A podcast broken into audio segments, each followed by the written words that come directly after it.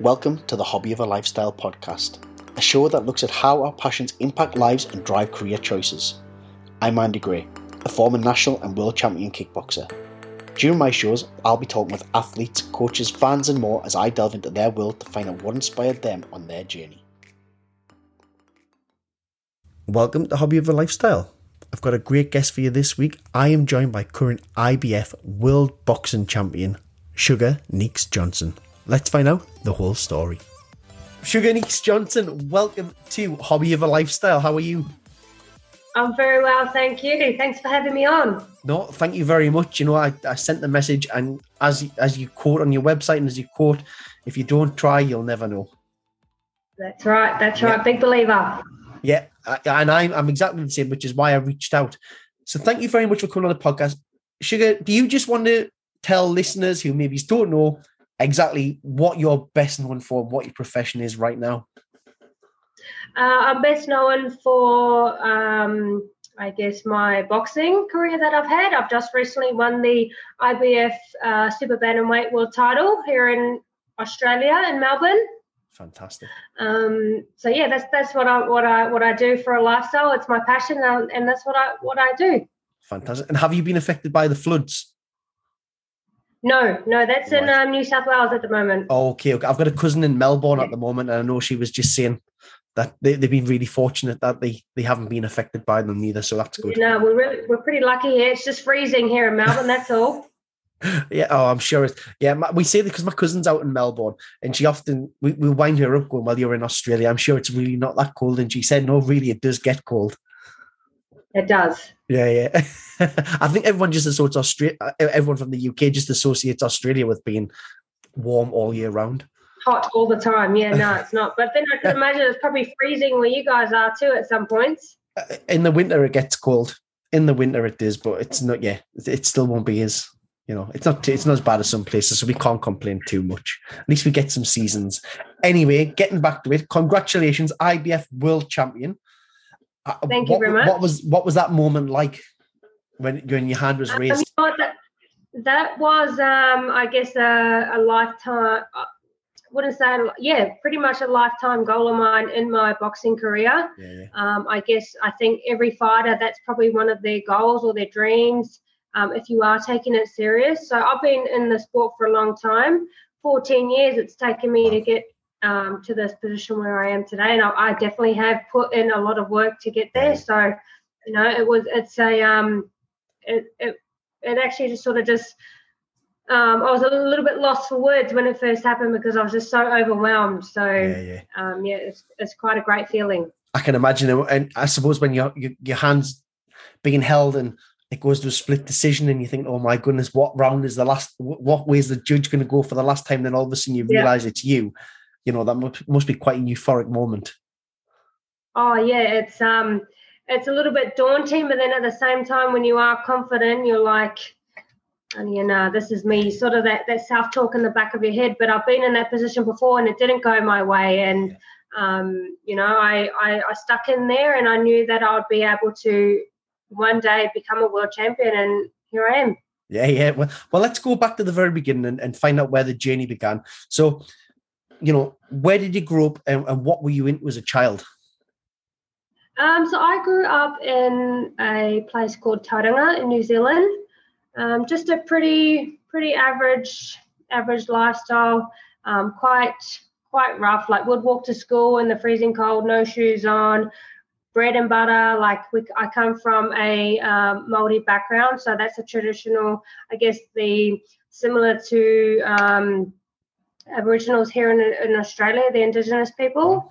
Um, so we come I come from that background, and at the age of 12, my parents decided to move over to Australia for a better lifestyle, I guess, for our family. Right. Um, and then when I was 14 is when I first started boxing, which I got into it from doing some fitness classes at the local YMCA.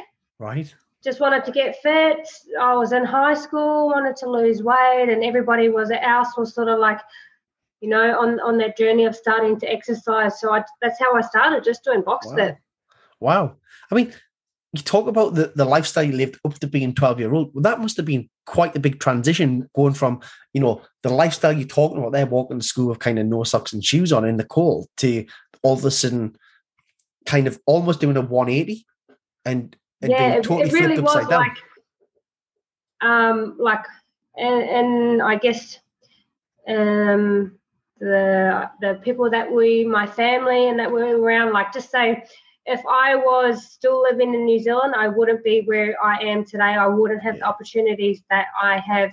Um, a lot of um, in my family back in New Zealand, there's a lot of drug use and right. um, in and out of jail. So uh, I'm very grateful for my parents for bringing me over to Australia to, I guess, path this way that I've created for myself. What What was it like growing up at 12 year old, living in living the way that you did? You know, I mean, you obviously knew nothing different, so maybe it didn't affect anything, but or, or did yeah, it have an impact? I didn't really like know any different back then, so I don't. I feel like I wasn't really affected much by it. Being at twelve, I reckon if I was still around it, like going into my older teen years, yeah. then I probably would have went down the wrong path.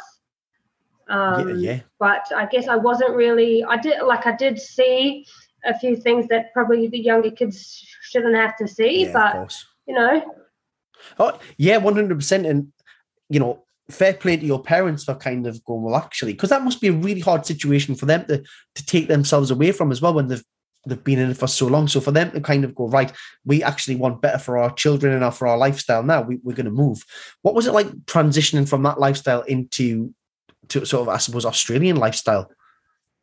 Um, it, it, was very different. Like coming from New Zealand, the, the first thing that got me was like the snakes and spiders. I, I just couldn't believe it. I was like, this is unreal. Like seeing these big huntsman spiders, and I'm terrified of spiders as it is.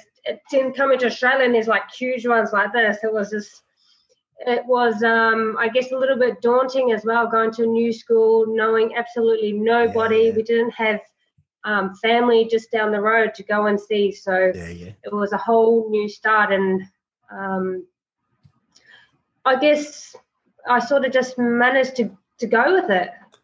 And did you fit in quite naturally with with the new peer group? Because I can imagine not only just being from a different country, but kind of you know that that's hard enough in itself. But then having to make new friends as you're going into high school as well, like that is a huge transition. Well, funny, funny story. When I first went to my new school, I put in a pair of um, blue contact lenses. Right. So I went to school, and everybody was thought that I had these cool blue eyes, and I made. I made a couple of friends, and then we started talking, and they're like, "Oh, well, you got such cool eyes." I was like, "No, I've got contact lenses," and so I quite instantly made a good click with a few yeah, good friends, yeah. and I still am really good friends with now. Oh, fantastic! So you started because I was kind of waiting for you to say, well, I started exercising boxing as a, as maybe as a, to deal with the transition, but it's obviously just been the fact that you wanted to get fit and, exercise. Yeah. What was it that you, drawn you in at 14 years old into boxing? Because had you ever been around boxing before that when you were in New Zealand? Had your family been part of that culture? No, I wasn't involved around boxing, but I was quite um, tomboyish growing up. Like I'd play rugby with all the boys, like on my lunch break during school. So I was quite rough. Like um, all my cousins, like I would hang. I would prefer to hang out with the boys rather than the girls. Yeah, yeah. Um, and I, I, feel like I was drawn to, I guess, more of a combat sports because the boys that I were around, they were always about fighting and you know, yeah, all yeah. those things. So I seen a lot of that, and I was like, yeah, I'd, I'd like to give it a go. So, what was it about the boxercise class that you attended that drew you in? Because it's a very different to boxing. Oh, very much so. What actually happened was the trainer there, his name was Phil Holiday, and he was an ex world champion himself. Right. And he actually said you've got a bit of natural talent and uh, my dad was with me at the class and he said like look i've got an actual boxing gym would you like to come down and my dad was the one like i'll bring her down tomorrow wow so ever since then my dad sort of just really pushed me into yeah, yeah. into getting into it your biggest supporter yeah yeah ah, fantastic so what was the what was it like when you went to your first boxing class? Because as we said, they, they're very different. Doing a boxercise class where you're not really getting taught technique and you, you know, you see people holding pads, you can't even get it on camera because my hands are that far apart and they're doing all this. Yeah. And, uh, and then all of a sudden you're being taught proper technique. You're hitting pads, you you know, it's a lot more methodical because you're having to break down technique. So what was it like going from doing a boxercise class you enjoyed to all of a sudden I'm in a proper boxing class now? Um, well, I think for me, like the first bit that I went to was getting my fitness up. And like the first fight that I had, I didn't really have a lot of technique. All I did was just go in there and throw non-stop punches. Yeah. And then over time, it was like I slowly sort of was worked on the jab, then worked on the one, two, then worked on my footwork. So I really had to slow things down rather than and think about a boxing mentality rather than a fighter's mentality of just yeah, yeah. go hard, you know, and, and, try and knock somebody out. Yeah. Um, so I guess doing that taught me a lot of things and, and going to my first competitions, like having to make weight. Um, and I think the whole respect thing about boxing um, taught me a lot of very valuable life lessons.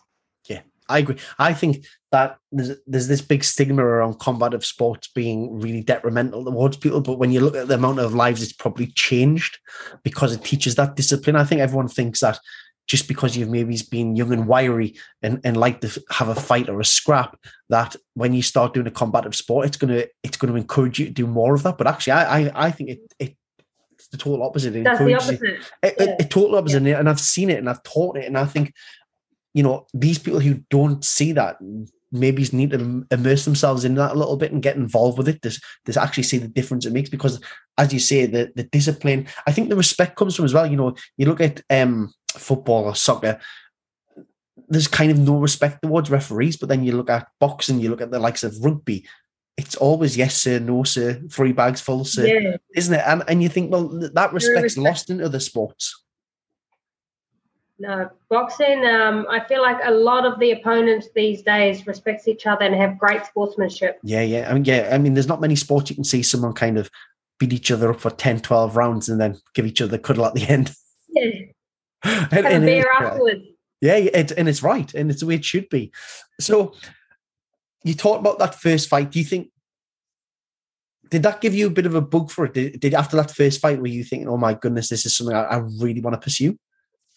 Well, to be honest, I actually lost my first fight, um, and it didn't really bother me. Yeah, yeah. I was actually quite surprised. I just enjoyed being in there, um, you know, punching on with somebody, and, and yeah. I just kept going from there. I was like, okay, I like this. I can get better at this. I, I, I want to get better at this. I mean, you had a massive amateur career. Was it over seventy fights? Yeah, yep. I um I competed at four world championships, wow. and I think I won five Australian titles. Wow, that is massive. Yeah, absolutely huge. You know, have that longevity, and I, I obviously I noticed that your, your, professional career started in 2016. Was the the drive to go professional was that because you kind of just missed out on the 2016 Rio Games?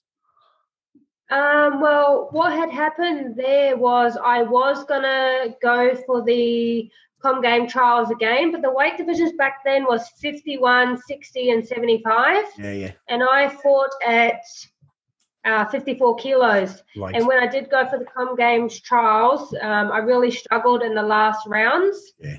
Um, and to make the weight, I wasn't enjoying it anymore. I was on the scales all the time, like yeah, constantly. Yeah. Three times a day, you know, I was just working out too much and I just stopped enjoying the sport. Yeah, yeah. So I was like, what do I want to do? And then I just was like, okay, you know, maybe I could go into the professional ranks, and then that that's how that come about. Was it somebody that came over to you and said, "Okay, sugar, we we believe in you. We think you can go professional now. We we, we can see that you're no longer enjoying the amateur ranks. It's maybe it's too difficult to make the weight because of the disparity now. We want you to sign professional." Um, I, there was a um, trainer that I was training with that sort of I expressed my feelings to, and I think that he could see that I wasn't enjoying it anymore. So he did sort of push me in that direction. And then also my dad, he was like, "Yeah, go for it." Yeah, yeah.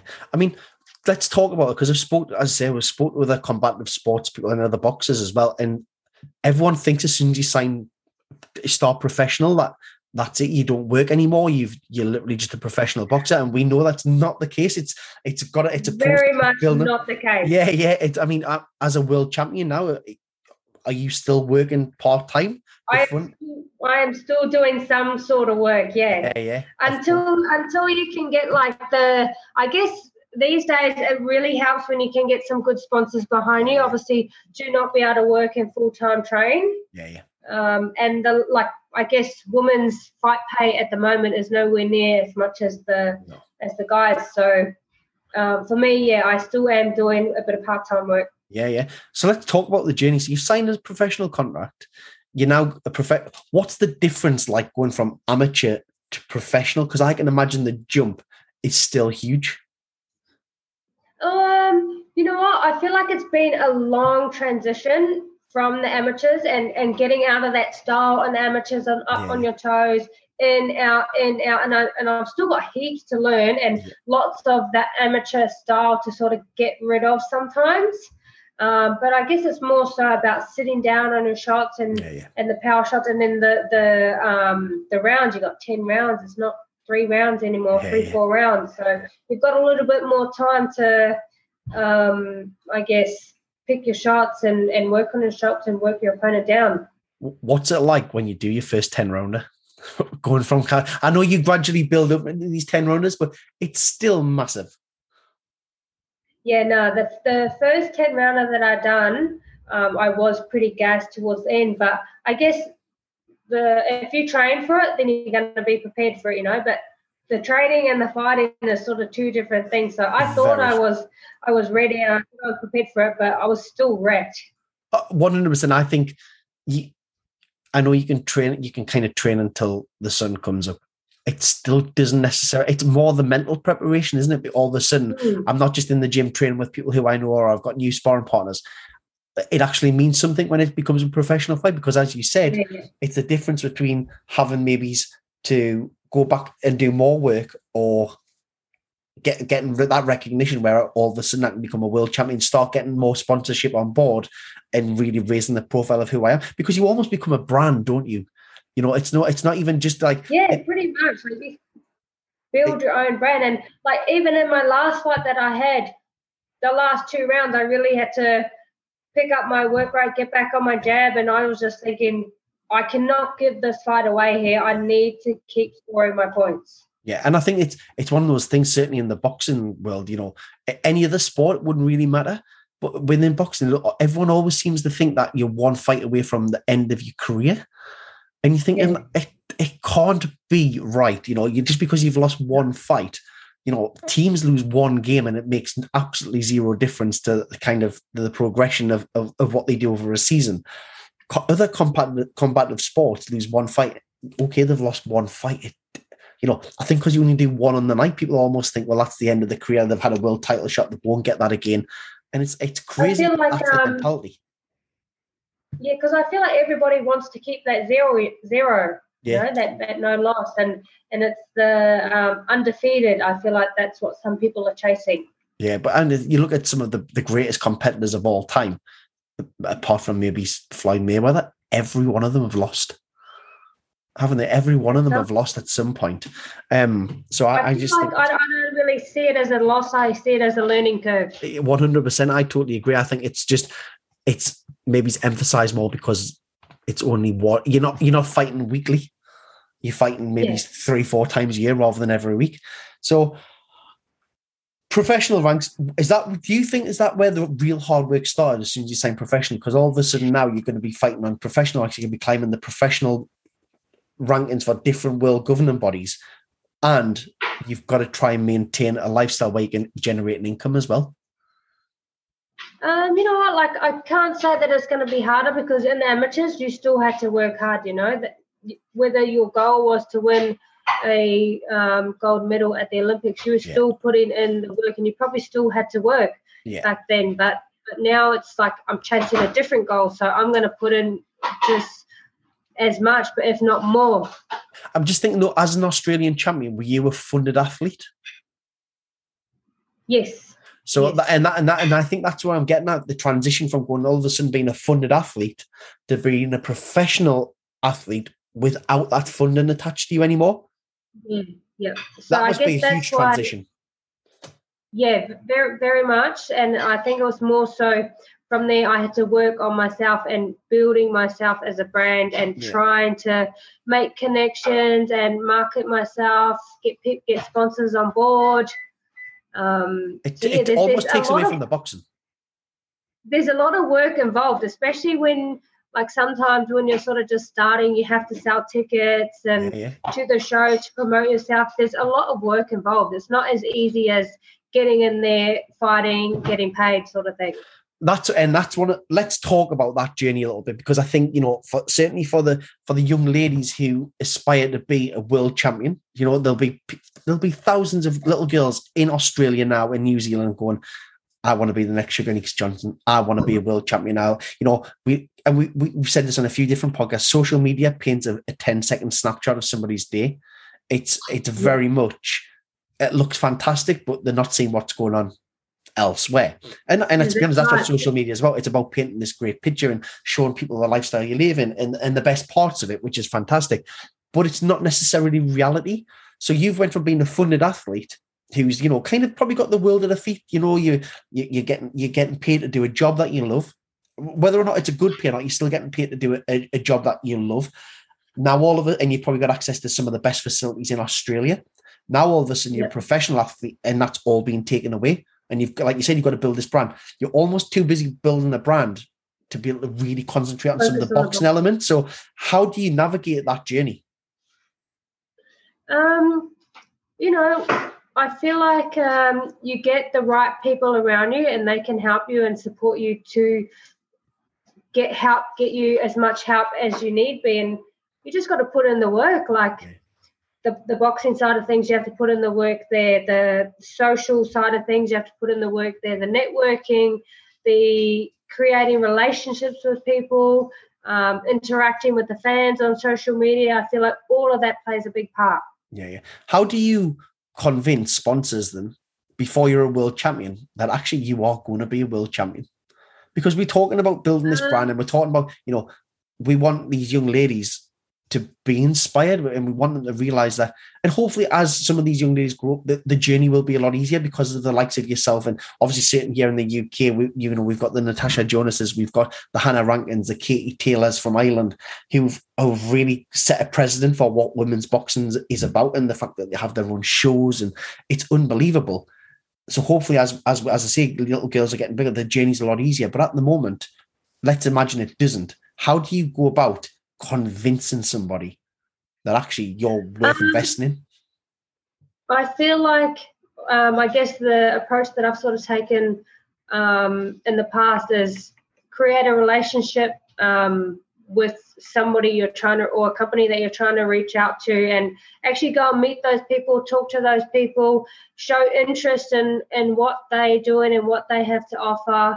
Um, and people tend to um, vibe off your energy and the person that you are and they can see the work that's been put in and if they want to do their research they do their research and they can see like um, what i guess what sort of athlete they're going to be investing their time and money into no it's, it's really really good advice really good advice so looking at your career you've had over 70 amateur fights it's become a bit of a well, you're not enjoying the sport anymore, and you, you've just missed out. You're on the shadow squad for the for the Olympic team. It's almost uh, like you see, four years is a long time to invest if you want to go to an Olympic cycle. So you would have been winning, well, it would have been 2021 due to the pandemic, and there's no guarantees again that you're going to make the squad. All of a sudden, now you become professional. At what point in your professional career did you start looking at and going, you know what is, I, I actually could become a world champion here? Because you, you've done it quite. It's it's took you a while to get there as well. When you look at some pro- professional boxers, certainly come through now, they can have like a world title fight within four or five fights. Sometimes you know it's it's been almost yeah. fifteen fights for you to get that world title opportunity. Yeah, yeah, no, it ha- has been a um, it has been a long journey, and I think maybe about my maybe fifth fight, I was really like, you know, the um, the women's boxing is quite quite small compared to the guys. Like I'd love to win a world title and really put all this work that I've put into um, the boxing career um, to a goal and something that I wanted to achieve in the pro sport. Um, so that's when I sort of set myself that goal of becoming a world champion, and then you know, there's there's still more bouts to come, so I want to chase those now too. So who are you looking at next? Because I'm kind of I'm just looking at your division there, and you've got Mayerlin Rivas, you've got Yamileth Mercado, and Segolene Lefebvre. Oh, oh, sorry if I've got a name wrong. Yeah, I, I couldn't pronounce that one. I was um I was looking at her earlier, but you know I, I'm leaving it to um, my management team at the moment. They're going to see what the best path is to go down at the moment. I think we've got a um, voluntary defence, and then there'll be a mandatory come, I think, January. But okay. ideally, I would like to do a defence here and then possibly come back down to bantamweight. Okay.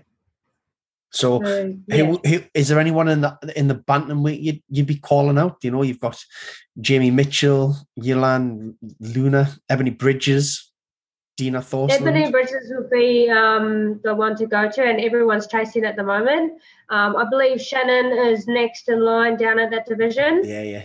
Uh, but we'll see. Maybe them two fight, and then I'll take the winner. Both being from Australia, you know, we'll mm. have um, three three Australians in the in, and, in the circle there. And I'd imagine over in Australia they'd be huge fights. That would be a huge fight for Australian boxing. Yeah, yeah, that's uh, yeah. for women's boxing. Uh, yeah, I think in general, I'm just I'm just thinking the fact that as you're saying about both being Australians being in, in Australia, that that would obviously generate massive. You know, I looked at I think about the Natasha Jonas and the um the ranking one over here, and I think that, that that's a huge fight to happen. Um, you know, you look at the Katie the Katie Taylor Natasha Jonas fight was absolutely that was it, it just made waves over here in the UK, and I'm thinking it, it would be similar waves over in Australia for yourself. Yeah, especially yeah, that's um either either one of those fights the the Australian boxing scene would love to see. Yeah, yeah, and is it are those fights that you look at and go, I'm confident I'm bringing home the the win. Yeah, yeah, both those fights. Yeah, yeah, real, and I love that. Yeah, yeah, and I love that confidence. Where does the confidence come from? Because I'm quite big into the whole mentality of a sport. You know, we talked about before. Ten rounds almost becomes a mentality rather than a physicality. You know you're fit enough, but sometimes it becomes mentally driven and other things. Getting where does the self talk and the, and that just confidence come from? Um, you know, I feel like that has to come within, and you have to work on that as well. Like you could lose the fight in your mind before you step into the ring, but I'm I'm not about that. Like I'm constantly talking to myself all the time, and you know, just the power of the subconscious mind and the and the power of the mind in itself. So if you work on your mind, like you can be unstoppable. And I'm always telling myself positive things, and you know, I'm I'm good at what I do. I train hard. Like no one's going to stop me. Yeah, yeah. Just got to be positive. Yeah, yeah. So, is the vision for you now very much to be a two-weight world champion? That, and um, I'd like to go for the WBC and the WBA as well. Okay, so un- unify your division and then sweep over a bantamweight as well. Yeah, yep, I'd be very happy with that.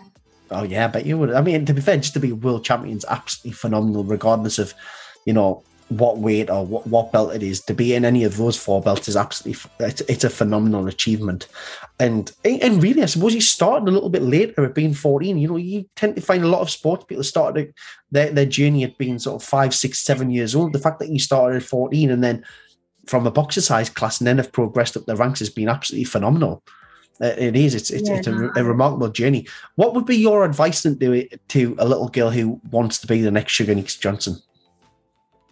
Um, if if you're passionate about it and you love it, just make sure you give everything to it. And I feel like I have had a lot of passion for it, and I tend to put boxing first over a lot of things. Like mm. in in school, I didn't go to my school camp. I didn't go to my school formal. Um, I was never out drinking of a night time. Like and, and even still now, like I usually go to bed at like nine o'clock, eight thirty because I've got training early in the morning. Yeah. I'm exhausted through my training sessions. So, and I find sleep is recovery, and you need to recover to be able to perform better. So, you know, um, it's a lifestyle that I live. I like that. I love that. I love that. Well, Sugar, I'm conscious it is nearly getting to your bedtime. so let you go. Thank you so much for your time and thank you for coming on Hobby of a Lifestyle. Can't wait to see how the journey progresses. Uh, thank you very much. Appreciate your time and you have a great day because your day's just started, yeah? It's 11.30, yeah. Yes. Thank Enjoy. You, have thank a good you. day. Thank you for listening to another episode of Hobby of a Lifestyle. Stay safe, stay well, and we'll see you next time.